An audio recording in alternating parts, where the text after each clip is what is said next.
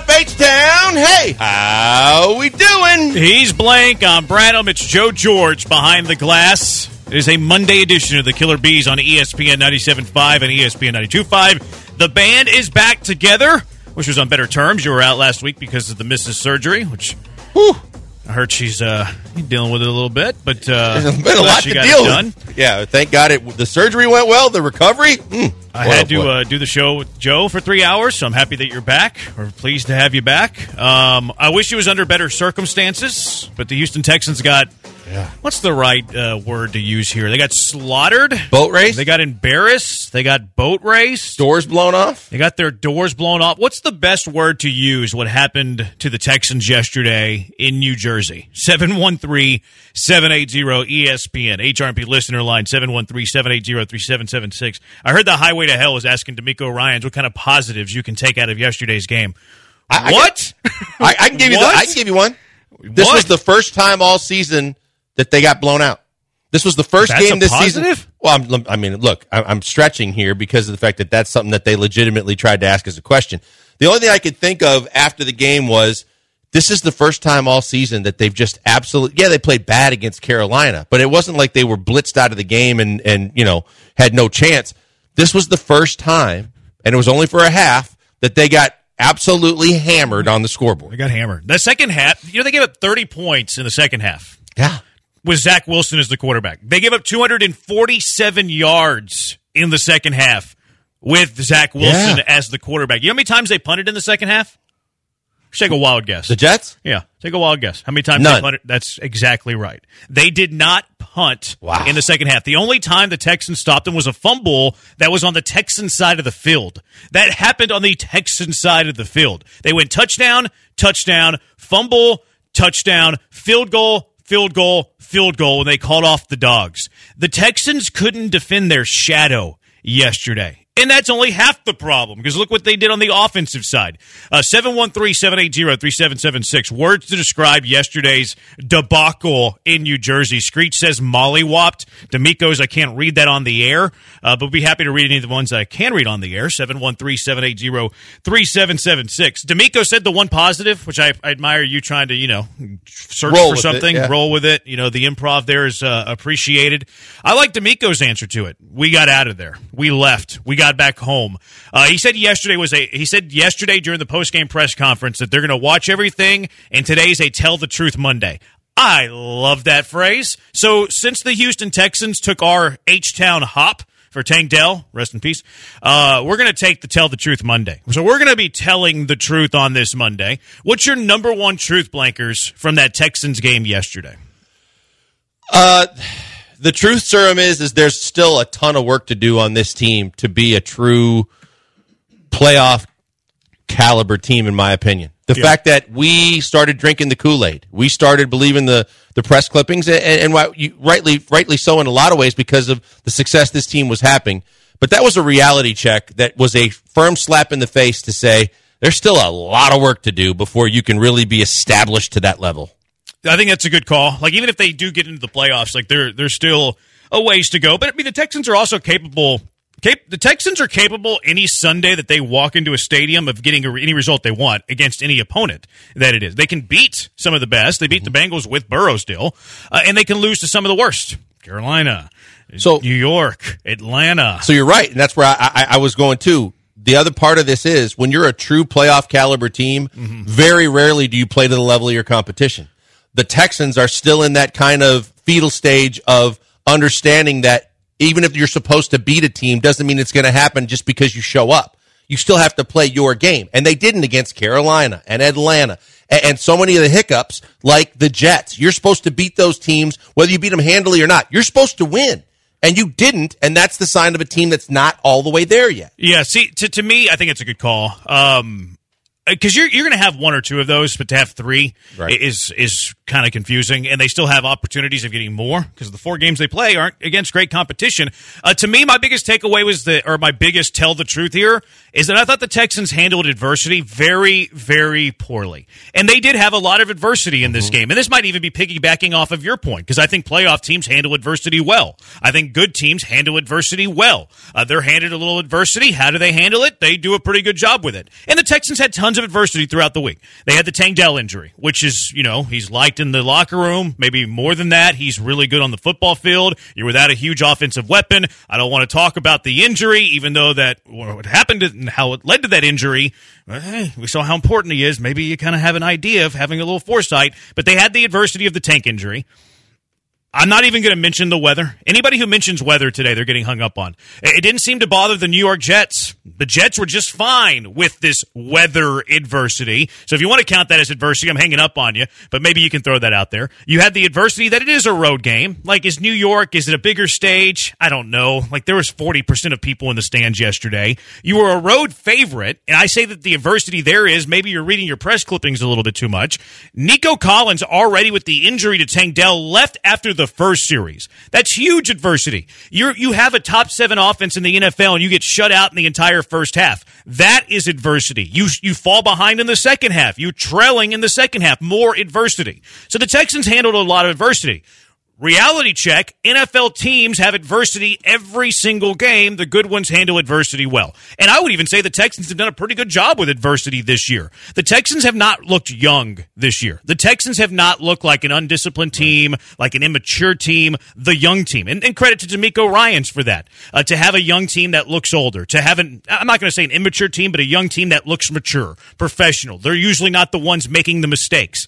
That wasn't the case yesterday. Yesterday was the first time all year where I felt the Houston Texans were young and handled adversity as poorly as they possibly could. Yeah, and, and that's when you have an infant stage situation where the maturity hasn't completely settled in yet. You never know when it's going to happen. We said all season long, I kept saying, Lamont, write this down. I kept saying all season long, look, there's going to be a time when they're going to get their doors blown off, when they're just going to lay an egg that you're, but to this point up until yesterday, they had done that. Right, Carolina. But they didn't get blown out.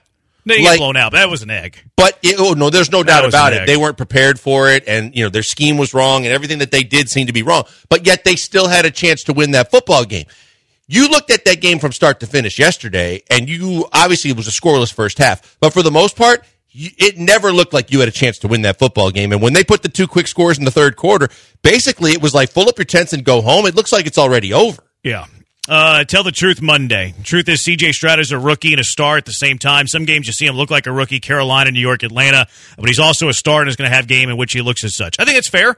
I think that's totally fair. I didn't think CJ Stroud played well yesterday. Was CJ Stroud the biggest problem uh, on the offense? I would argue that he wasn't.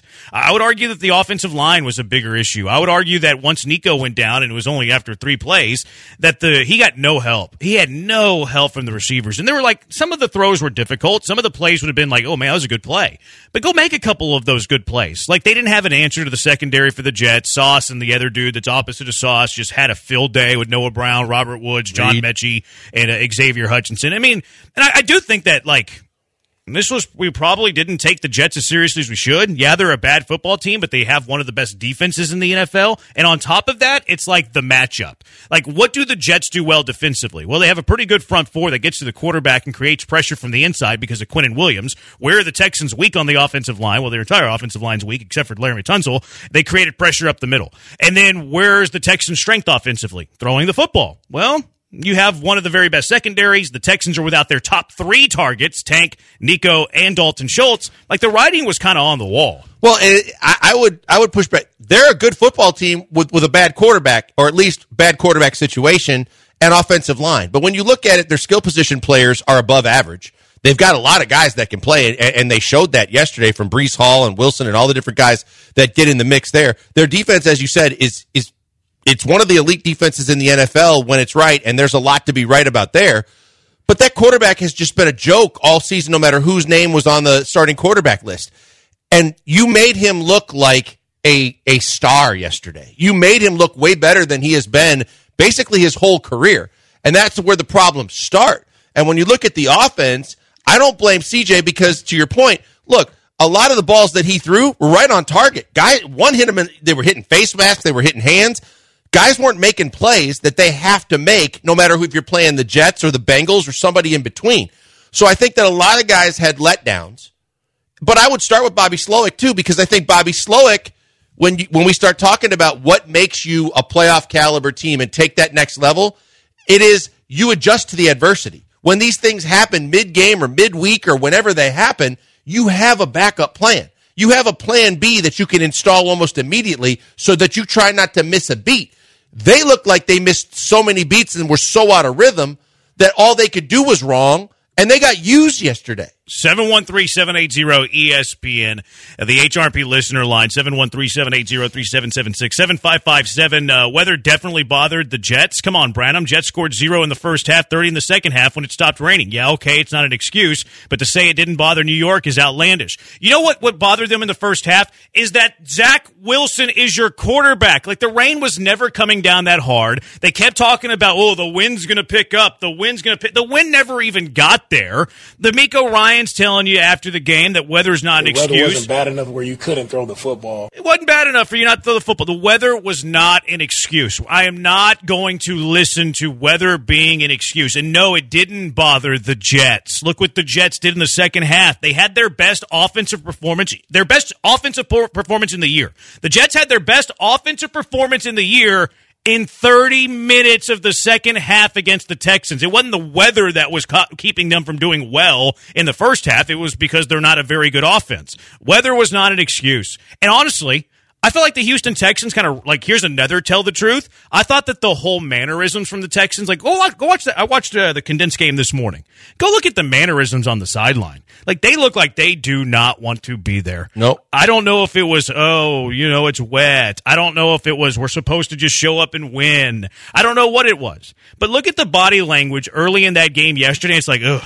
I do not like this one bit. And you've been around sports. You've been you've been courtside many times where you can tell early in games Oh. based on body language. Like, man, this is going to be a tough one. The same way we talk about when Harden didn't want to go back on defense or Jalen doesn't want to get back on defense, where guys, you can tell just by passing glances uh, about the body language that sends you the subliminal message about how, how much dog is in there for the fight today.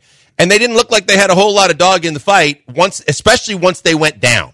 You know, I was thinking one turnover might be the difference in this football game, but instead it was the fact that I think that they they were so one they weren't prepared, and, and two that when adversity hit after not being completely like the weather, like the the injuries, that they just basically were like throwing their hands up, going, "Well, what do we do now? It's over." Whereas the Jets saw, you know, smelled blood in the water and went, "You know what? We got this. We can go get it. Let's go get it. We're not out of it in the AFC. We're going to give it a shot." Yeah, it was uh, ugly for the Texans yesterday. What's the one word you would use to describe whatever happened in New Jersey yesterday? 713 780 ESPN HRMP listener line 713 780 3776.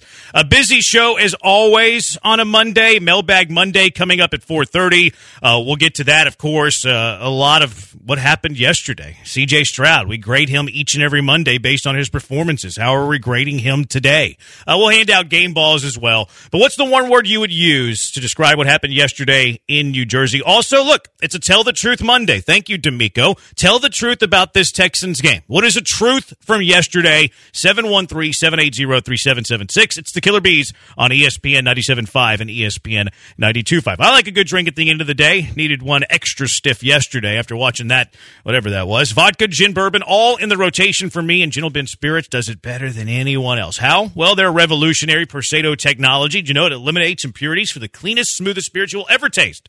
Purification of Gentle Bin is unrivaled. You'll love what's not in it, uh, including gluten. That's right. Gluten's not in Gentle Bin, but Gentle Bin isn't going to brag about that.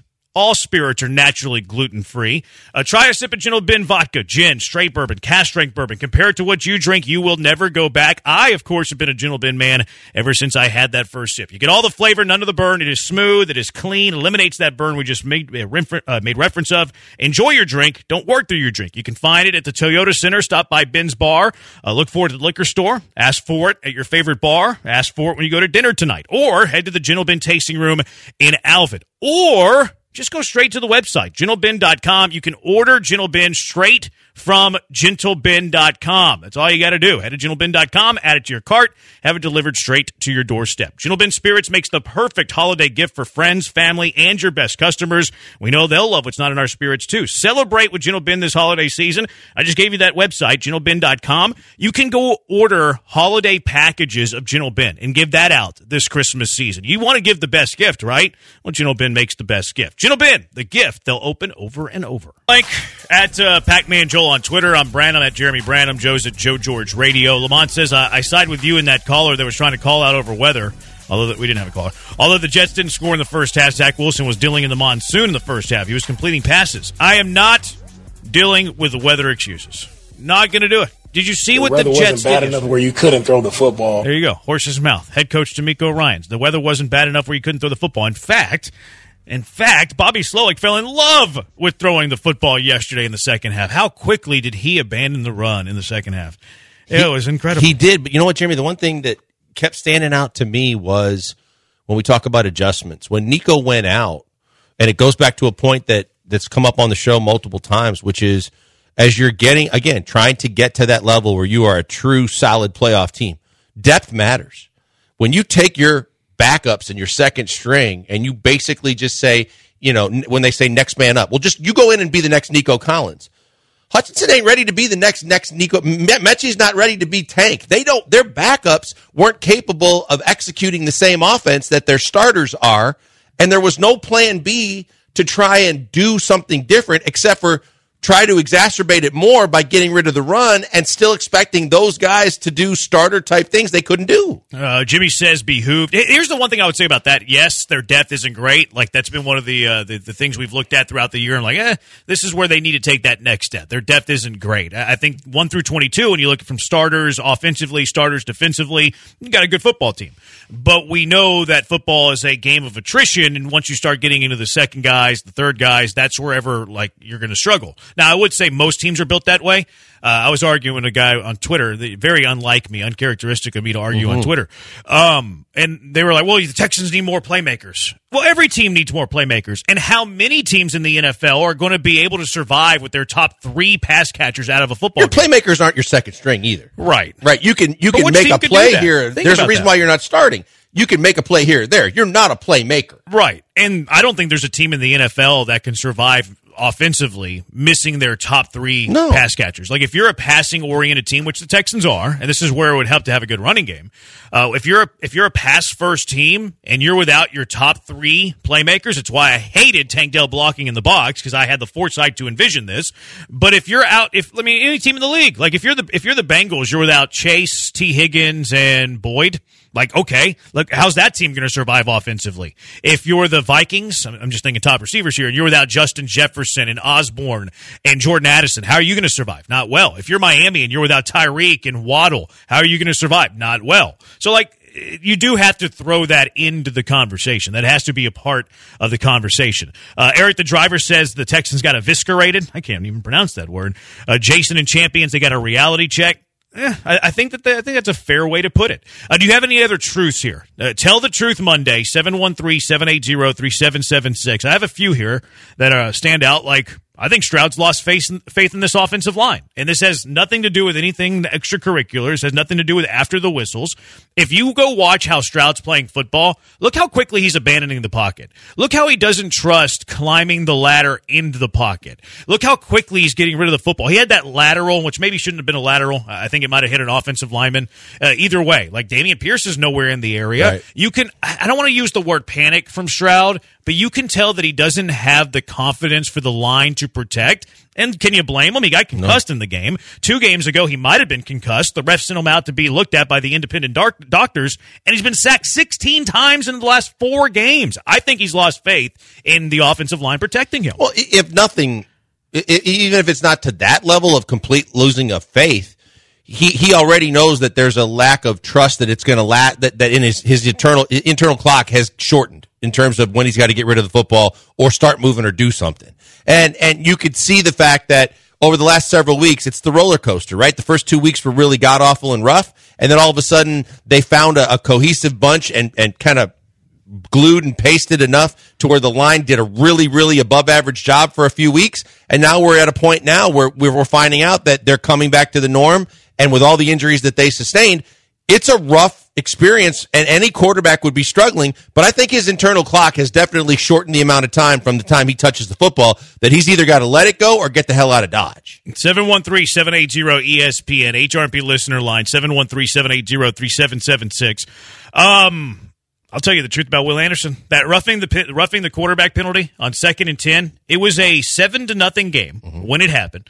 It was an incomplete pass when it happened. So you're looking at a third and long. I don't really like Zach Wilson's chances of converting a third down and long. You're about to get the football back down by one possession. Instead, Will Anderson. I don't know what was going on through his mind. This is about as bad as it gets. Not that it was like incredibly vicious. It was just incredibly late. It leads to a first down. Jets would score a touchdown. Two possession game. The closest you would get after that's 14 to 6.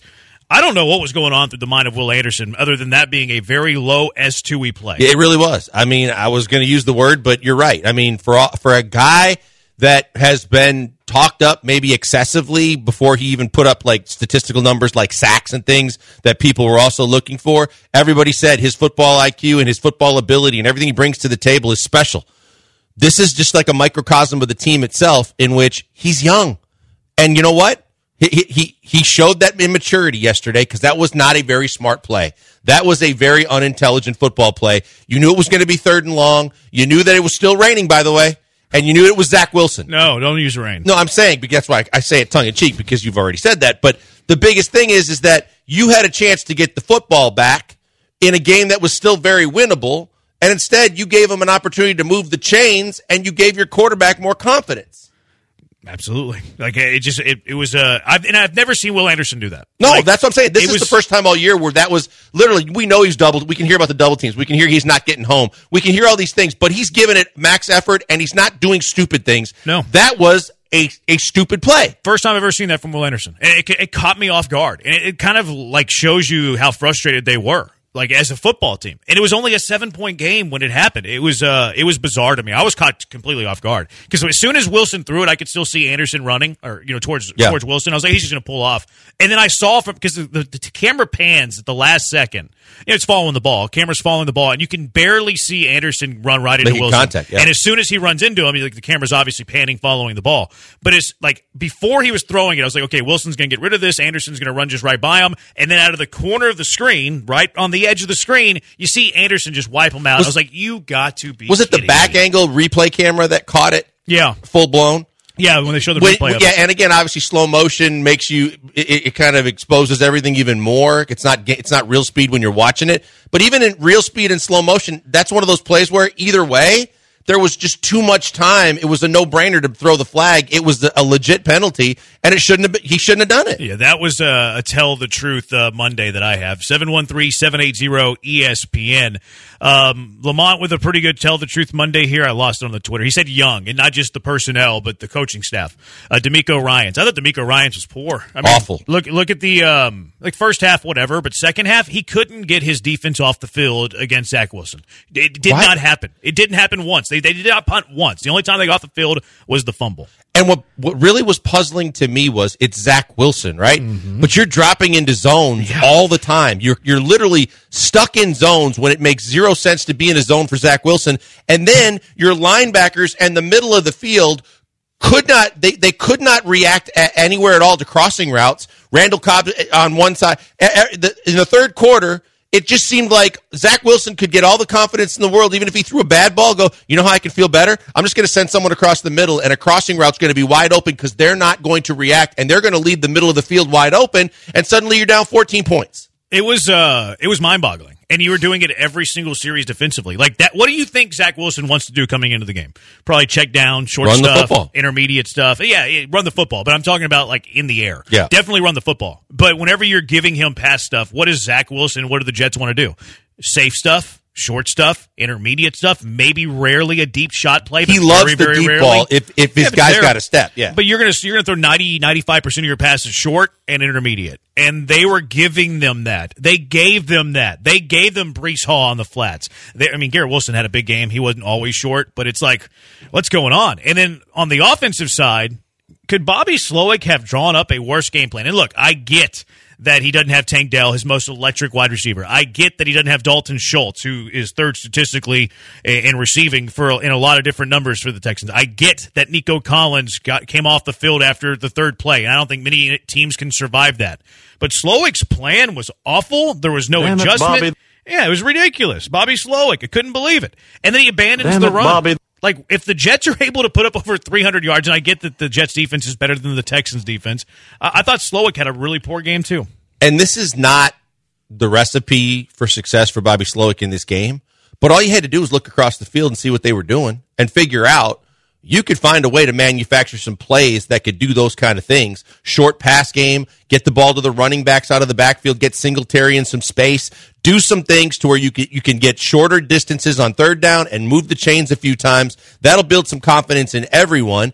And you're watching the other team do it to you, and they're doing it with a guy that's not even supposed to be in the same league as you.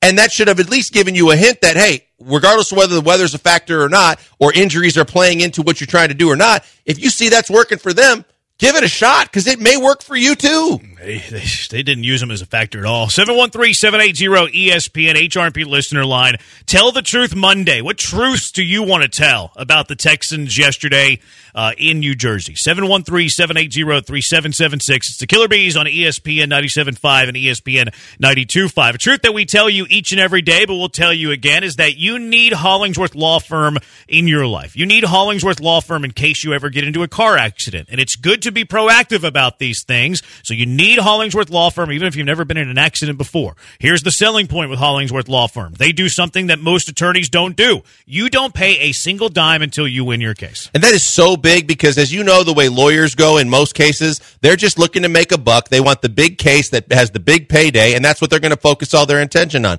But because Hollingsworth Law Firm offers two big key selling points for you in your favor, one is they specialize in car wrecks. Two, they don't get paid unless you win. The motivation is there, no matter how big or small the case, and they're going to be in your corner every step of the way. From the time the accident happens until the settlement is reached, they're going to fight the insurance companies, the other driver, and get what you deserve all the way across the board and what rightfully is yours so that you are as good as new and just like you were before the accident occurred. Write this number down, put it in your phone 713 999 8773. That's the number for Hollingsworth Law Firm. It's good to have it in your phone in case you ever get into these car accidents. Uh, one of my favorite things about Hollingsworth Law Firm that Blankers alluded to I don't want to deal with the insurance companies. I don't want to deal with them. Let Hollingsworth Law Firm do that for you. 713 999 8773.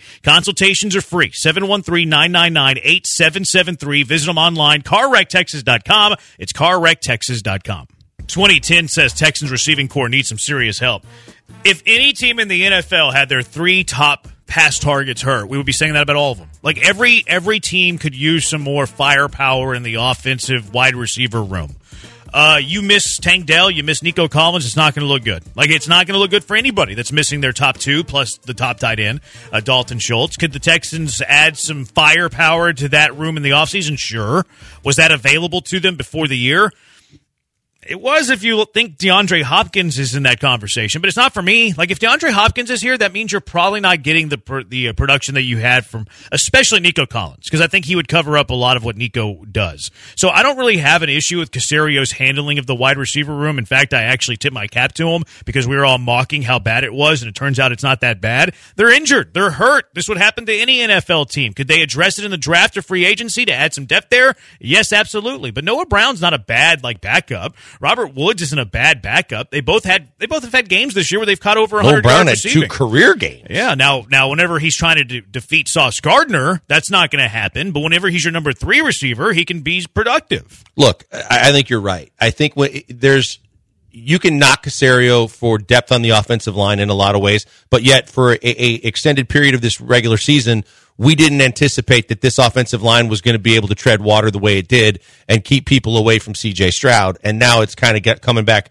because to your point, the one thing that you can't prepare for is multiple injuries that keep stacking up. You assume injuries are going to happen. You may lose your best receiver or you may lose one of your receivers. When you lose three receivers, you're right. There's not a team in this league, I don't think, that has the depth to recover from all of that. Now that's where it's your coordinator and your other skill, your tight ends, your backs. That's where the good teams are able to adapt by going to get points a different way, to sustain drives a different way, to kind of turn the page.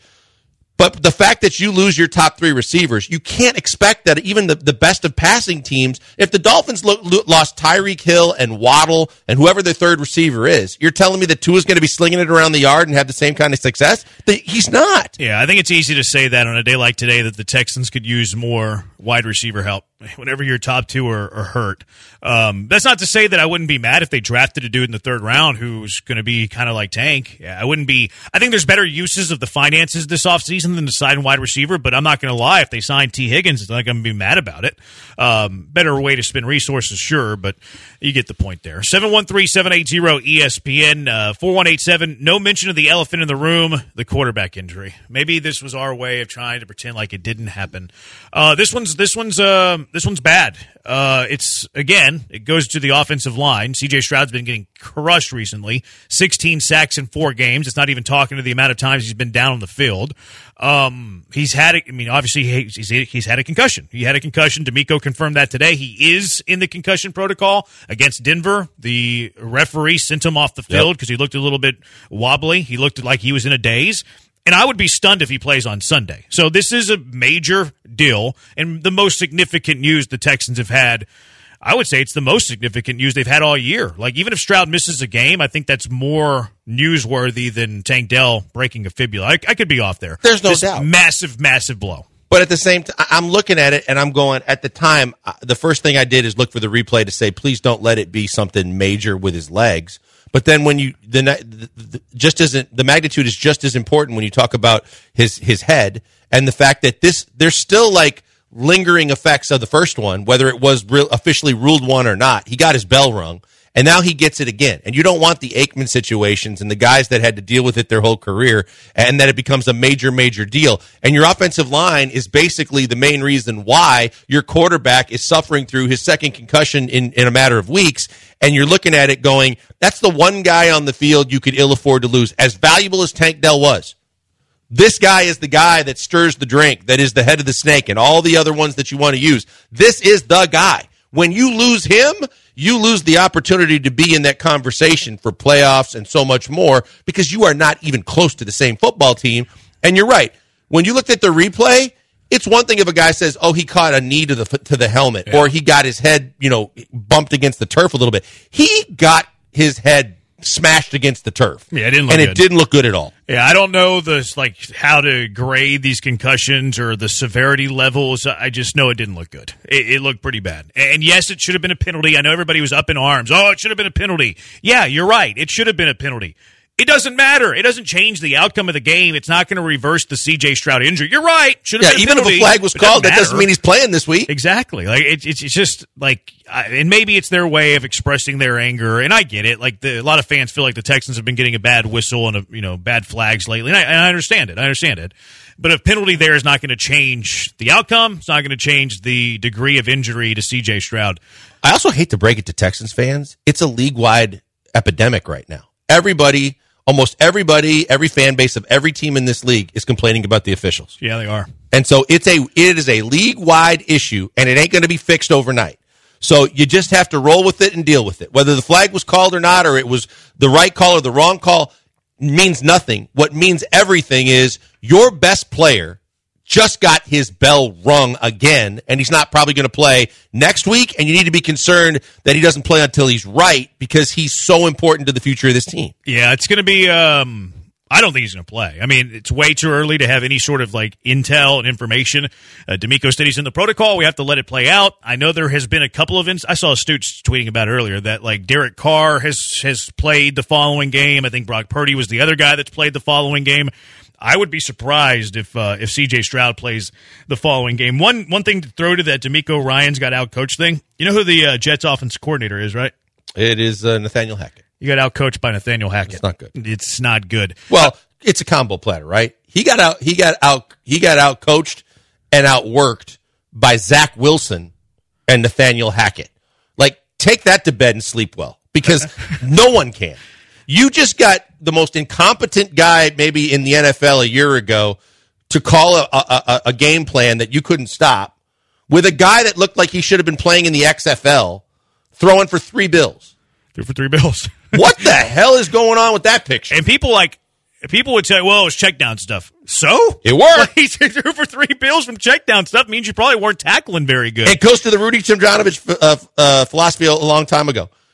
I'm going to keep going to it until you f- prove that there's a way to stop it or it ain't working anymore. So you can laugh at it and say checkdowns and running plays. Those checkdowns and running, Breece Hall made everybody look like they were grade schoolers trying to ta tackle a D1 college football player. Yeah, I mean, I think he, I think he's the reason that Cashman got his hamstring hurt too. Because if you, I went back and tried to look at Cashman's final play, and it looks like Cashman's final play, he tries to play through an injury because he's like, you know, trying to play, trying to get around Like the box, cramp, not and a then- full- Yeah, and then he looks over at the the bench. He's like, ah, that's it for me. And I think he was hurt on the previous play, which is the one where Breece Hall kind of like turned on the gas and kind of and got by him. Mm-hmm. And, and, and I think it might have been, you know, maybe Cashman had already heard it as he was approaching Hall, and that's a reason why he was slow getting there. I don't know. Which brings Ocho's truth uh, on a Tell the Truth Monday. Texans linebackers are awful. It's amazing this team is to overcome this and win seven games. Henry To'o To'o is getting outplayed by that Jake Hansen guy. Yeah. Like the, the Jake Hansen was the guy that catches the predator. Uh, I don't know who's the who's the red zone guy. Scott Hanson. Yeah, Yeah, and the other guys to the catch Texans a predator. linebacker The other is like the eighth or ninth most popular Hansen, and he plays more than Henry To'o Toa does. I think the linebacker room is actually the biggest problem with this team. I think it's the weakest room. Like I think the secondary room is better than linebackers. Defensive line I actually like a lot. I like Greenard. I like Anderson. I like Collins. I like Rankins. I love Rankins. Rankins was great, and to get home on his old team was, He's- was good to see. I'm a big fan of him. Now the receiver room's hurt. Like if you take out the injured guys, then you got an issue there. Uh, Seven one three seven eight zero ESPN. Let's get a, one more here from seven five nine seven. Jun- Truth is an old fashioned whooping, outplayed and outcoached. No doubt about it. What you got? oh, Junior reminded me. The guy that's to catch a predator is Chris Hansen. Chris Hansen. Yeah. Chris Hansen. Scott Hanson is the red zone guy. Uh, there's a band called Hansel, or is it Hansen? No, there was Hansen. It wasn't. It Hansen. wasn't it MMMBop? Hansen? Was MMMBop Hansen? MMMBop, yeah. Yeah, MMMBop was Hansen. Uh, And what was the? Wasn't the longtime kicker of the Lions Hansen? I have no idea. What was it back in the 40s? No, nice try, but he was he was like he's like a record-setting kicker. Yeah, so Jason Hanson. I think the Texans guy is Jake Hansen. So Jake Hansen is he a top ten most popular Hansen in life's history? it goes back to what I was saying too, though, with the linebackers. They had no clue on the crossing routes. It was like they had never seen guys run slants and crosses and, and sit just you know find an open spot in the middle of the field, and then all of a sudden they were flat-footed when they saw the ball coming right at a guy wide open. DeMeco's defense. 713-780-ESPN, the HR&P listener line. I want to ask you about two should they have been in the game scenarios. Texans got blown out yesterday. It was a blowout in the fourth quarter. We just talked about the Stroud injury. Should he have been in the game? How about another guy who protects him? I can't say his name, but another guy who protects CJ Stroud being in the game to the final whistle. That all right? 713-780-ESPN. It's the Killer Bees on ESPN 97.5 and ESPN 92.5. Before we go to the break, how about the holiday season upon us and you're looking for the gift that keeps on giving? I've got a couple of those for you that I'll talk to you about throughout the show. And one of them is, guys, if you want to give a gift that keeps on giving, get your significant other some time with Doc Linville. You know, he does a lot more than the neograft procedure, though I love the neograft and I talk about that most. He does Botox. He does plastic surgery. He does spa treatments. He can do so many things that will make your significant other extremely happy, but it's a gift that keeps giving to you as well. So you should consider that when you're thinking about what to do this holiday season. And while we're at it, that neograft procedure is something you can do for yourself that is a gift that's going to keep on giving for the long time, the long foreseeable future. Because if you get your hair back, it's going to stay, it's going to grow longer and stronger and be with you for the long haul. And that's what the neograft procedure does. It's not the sprays and the creams and the foams that just mask the problem. It's taking hair from where you're never going to lose it genetically. You're never going to lose it on the sides and the back of your head, no matter how bald you go on top. He takes some of that, repurposes it, and the next thing you know, you can see the follicles growing. And in six to nine months, they are going to be at their absolute best. And you are going to absolutely love the results that you get. For you as a listener to ESPN 97.5, you get a free consultation with Doc Linville and his staff to find out more. Ask questions, get answers. No signing on the dotted line, no money out of pocket, no commitment going forward. Just you asking questions, them giving you answers, and you thinking about the fact that the neograft procedure might be a game changer for you like it was for me. I couldn't be happier with my procedure. I'm telling you that it gives you all the self confidence in the world because you get your hair back. Check them out today. Go through the procedure. Go to 975hair.com. Sign up, talk to Doc and his folks, and see if you're the next in line to have the success and be happy with the neograft procedure and Doc Linville. He's the best in the business. Go see my friend Doc Linville at 975hair.com. All right, I posted this question yesterday. He's Blankers, I'm Branham. Um, I, I want to ask you two: Should these guys have been in the game scenarios?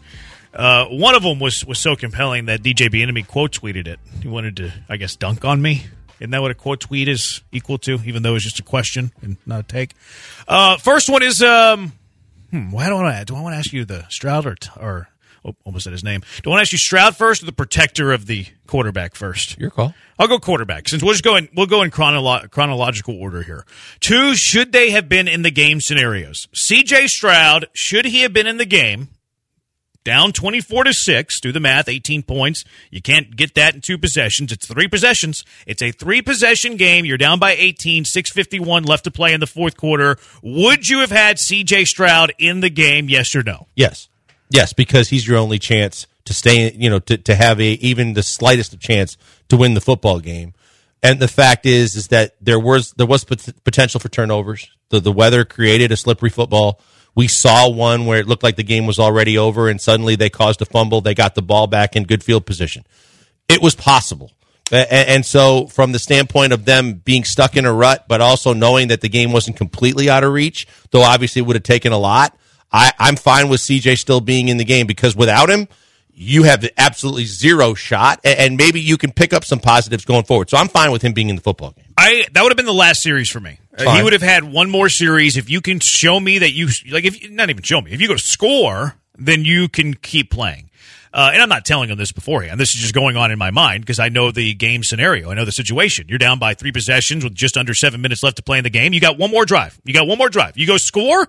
Okay, let's see how it goes. You Mm-hmm. keep playing. If you don't score on that drive, I- I'm I'm taking them out because now I am You starting dip to under five picture. and you're three Yeah. scores down. Now it's a different story. Yeah, I'm that would have been my last series. So it's not revisionist history for me on the CJ Stroud because he ended up getting hurt. Uh, that's the one that he got concussed. I, I would not have taken him out yet. He would have gotten that final series, one more series. Now, the argument that I don't like about keeping him in the game was that the Texans are in the playoff hunt, so you got to keep him in. What? Like, there's a better chance that CJ Stroud gets hurt, what actually happened, than the Houston Texans coming from behind to win that game. So if your argument is playoff hunt, then you probably should have had him out of the game. Right. So I don't like that argument. Now I would have given him one more series. Crazy things have happened. There's still seven minutes left to play. I think you had two. If I think two timeouts left. Maybe you had all three, but you had at least two. I give him one final series. Now I polled uh, the followers here. Thirty-seven percent of people said that they would have pulled C.J. Stroud there. Now a lot of this is probably revisionist history. This is probably hindsight 2020. But I was surprised that 37% of people said that they would have pulled C.J. Stroud out of the game with less than seven minutes to play, down by three possessions. No, to y- six. yeah, that's that, that's too much time left on the clock with your only saving grace to give you a chance to at least put points that on a the high board. number to you though? Like, do, do- I, It is. I, I thought it would be like twenty five percent, but it's thirty seven. Now, was that that that that was after the game? Yeah, I didn't ask it real time. Yeah, because real time, I think that would have been a much lower number. I, I think think so, people too. totally, in reality, they realize you got no chance without him, and you saw that you, you don't want to see a steady dose of D- Davis Mills, and only the defense does. So uh, I, I think that if you ask that real time, that's a very much a, a I think it's very under 10. significantly lower number. I think it's under 10. I think you're probably right. But I think that, of course, revisionist history is, oh, and knowing that he got his bell rung, people are going to say, oh, he never should have been in the game. That should, well, well, then you would have been the ones bitching on social media that they didn't give their team a fighting chance, even Probably. though they were down three scores. Uh, No, I don't like the playoff argument because there's a better I chance that Stroud gets hurt and it costs him his next game than you coming from behind to win that game. So I'm cool with hey, we didn't want to wait, we didn't want to throw in the towel, didn't want to you know raise the white flag. I'm I'm cool with those, but like the whole big picture playoff thing, big picture playoff thing, you're pulling C.J. Stroud. Uh, the second, would you have left this guy in the game? This one actually blew my mind. The Texans were down 30 to 6 and they got the football back with a minute 08 left to play. They're down 24 points, there's 68 seconds left to play, and the Texans kept all of their starting offensive line out there. Look, some of them aren't very good. Um, we've heard murmurs and we've heard thoughts and stories that uh, the Texans left tackle is uh, he's, he's nursing a bum knee. That we've heard that he's nursing a bum knee. Even if he's not nursing a bum knee, would you have left the at one time twice highest paid left tackle? I still think he's top three in the game, down by 24 points with 68 seconds left to play on a wet, bad surface. Yeah, no. This made no Yeah, sense to no. me. And Because what? Okay, we know that right now what the, the wide receivers are depleted. What's the most? De- what has been the most depleted position group the Offensive entire line. season? Offensive line. And and what have we said all along? They they don't have a lot of depth. When Dieter is one of your options, and you saw what he did at other positions until he finally kind of settled into center, but you're going. There's just not a lot of options left for a team that didn't have many backup options going in and suffered a ton of injuries. The one guy you could ill afford to lose now, since it's the most important position on the offensive line, is your left tackle. And aside from a thumb injury that might keep him out for eight weeks, I think that this is this was a glaring flare in the air and a neon sign that says get him out before something happens. I don't know how you leave him in the game. Like I, I would agree with that. Now the fact that he didn't get hurt, great. It's fine. Like it, no, like people are going to gloss over it. Like you have so many other things to look at. You lost by twenty four. Uh, your quarterback's hurt. Nico's hurt. Like Cashman's hurt. Like you're not going to spend a whole lot of time worrying about a scenario in which the guy didn't get hurt. Personally, I don't like doing that. I I I like to look at things for like how I would do things. And the moment that CJ Stroud got hurt, and I know that like you have you have uh, a was a 46 man roster on game day, so I know that you can't pull every single starter. It's impossible to pull Right, every single right. starter. I'm aware of that. But you know what I'm doing with 68 seconds left to play, down by 24. I'm pulling my most important starters. Every backup that I have is on the football field, and I'm starting to pull them based on how important they are to my team. The left tackle of the Texans being chief among them, Stroud already out. already out. right? Nico already out. We already know Tank's out for the year. When you start checking off guys that shouldn't be in the game anymore because you could ill afford to lose them, Tunsil's got to be at the top of the list. Will Anderson would be very, very high on the list because of the fact that there's still a ton of season to be played, meaningful football, a chance to make the playoffs, and without them, your chances are significantly reduced. The fact that you still have a top three left tackle in the game that has been injury prone, to be frank, in the last several years. Some people tell me he has a bad knee, and that's why he's not helping his quarterback off the ground. and if that even it makes the problem worse, because if you know that internally, whether you let that out externally or not, you know internally, hey, here's a guy trying to tough it out, but he's fighting through an injury and it's bad weather, it might be a slippery surface, your quarterback's already out and the game's over. Don't have him in the football game. I I was I, I don't know how he's getting off the hook with this. I, maybe it's because he didn't get hurt. Maybe it's because people were worried about other things. Like the fact that he had his best offensive lineman in a year where they've been d- just crushed with offensive line injuries to me was managerial malpractice. Like, how do you do that? Uh, one nine three zero. This is in regard to Stroud. Uh, you have to read the game. The Texans couldn't score. The weather was bad going against. Okay, play the DeMeco cut. We're not going to listen to any weather. We'll read the rest of the text one nine three zero. We're not going to bring up the weather. He said you have to read the game. We couldn't score against one of the, The best weather in the bad league. enough where you couldn't throw the football. There you go. We're not listening to weather excuses. He said you have to read the game. We couldn't score against one of the best defenses in the league. We were not coming back with Stroud. He should have pulled him. So hey, look, thirty-seven percent of the of the city thinks that they should have pulled Stroud. I think it was one series too early. It was on my mind, but one series too early. The fact that Laremy Tunsil's playing with sixty-eight seconds to go, down by twenty-four. Is malpractice from DeMeco Ryans. A- Absolutely agree. I I mean, that's one where you you know it's one thing to have retro you know remorse and, and retro in retrospect say Tank should have been blocking, but you were in the middle of a football game right there, right? You were in the heat of the battle in a game that still w- was obtainable. In the situation that you're talking about right now with, with the two guys you're talking about, it's a no brainer for Tunsil. You have no chance to win. And because there was more than five minutes on the clock and a good portion of time left on the clock, your only chance to win, whether he was successful for the first three quarters of the game or not, is CJ Stroud. And he is the, the, the engine that keeps this whole thing running. You mm-hmm. can't just pull him out and then look at it and go, yeah, that game was over. No, not necessarily. Stranger things have happened. Sancho says short sightedness. I think that football coaches in general, not just DeMeco, but football coaches in general have short sightedness. Like you, you see starters in the game, the final series, when they're so far over, and it's like, what are y'all doing? Like, why? Why are you doing See, this? If this wasn't Tunsil, but maybe it's because it's Tunsil, but even still, because of how important he is and what he's getting paid, Uh-huh. coaches like to use these as moments of basically, you know, sending a message to a player. Uh-huh. Hey, you're still out there because we need more from you, or you haven't been doing this, or this. You know, some. This is not the guy at this time of the season with the offensive line the way it is to be making a, a, an example of. You see quarterbacks in the NFL that are in victory formation. It's like, why don't you bring Yeah, I your was- backup in there? But I like the couple of examples of short sightedness, real quick, Joe. I think it was that case yesterday with the left tackle for the Texans. I think it was. I think it's that way with Tank. Like the, we sure. we need these three yards so bad that we got to use our little itty bitty wide receiver in the box to block. Well, you run, you don't have to, but they it's it's like and it's not just Slowik, it's not just DeMeco. It's like a football coach mentality. Everything is right now, and don't look at big picture. Yeah, I think we're I think we're still having this conversation maybe tomorrow if this game was flipped. If it's 30 to 6, but CJ and Nico got hurt in the game, it's like, hey, there's 60 seconds left. They're up by 24. Like, Mm-hmm. why is Laremy still in the game here? And I, and I do think it's different than like the Baltimore game. Because Baltimore, it's week one. You're setting the tone for the season, and you're not playing on a field that has claimed like dozens of players Right. this season. So I think in this moment, yeah, I don't get why he's still out there. The bad field is a, is a, is part of it too. Like, Did, did, did why you are we jinx, rolling the dice here? Did you get? Did you jinx it by No, mentioning 'cause the I- field? no, no, It- no, it wasn't a leg injury, but the concussion was on that bad field because it was very thin and it's very hard surfaced. No, I was more referring to torn Achilles. Okay, I'm, I'm just. I mean, I left you the out there, but I mean, you did reference the fact that this is where good careers go to die for the season or more Yeah, when they thankfully, play on it. CJ will probably be out for a week at most, so it's okay. Okay, you think that's what it is?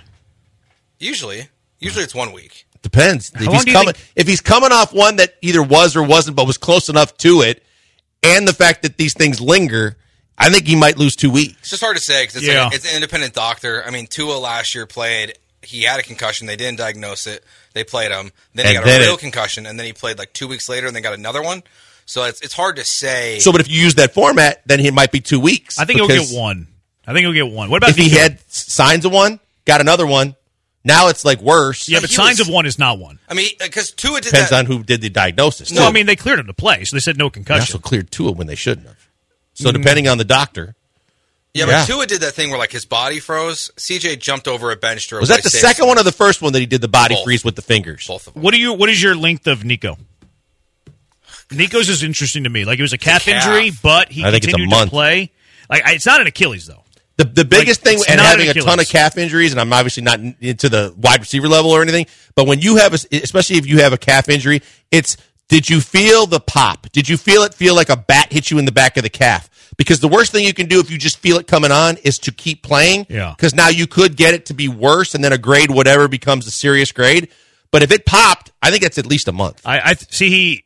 I, I went back and tried to find it, and like he made one catch where he came down awkwardly on it to where I think it happened, and he stayed in one more play, and then he was done. I think that's where he said, "Oh, it's just a cramp, and I can play through it," and then went, "Whoops." But the fact that he played another play and that he jogged into the locker room, I don't think it's a like a rupture of the Achilles. Now I think it's like a calf strain. No, like, so if it's just it a calf month. strain, then I, I say the range is two weeks to six weeks. Yeah, it's a pretty big range there. Is really? Well, I mean, okay, a guy's going to try and tough it out in, if he comes back in a week, and then when you can get to six weeks, real easy. 713-780 ESPN. Let's get into a good mood. Let's hand out some NFL game balls. Who deserves game balls for their performance this week? It's the Killer Bees on ESPN 97.5 and ESPN 92.5.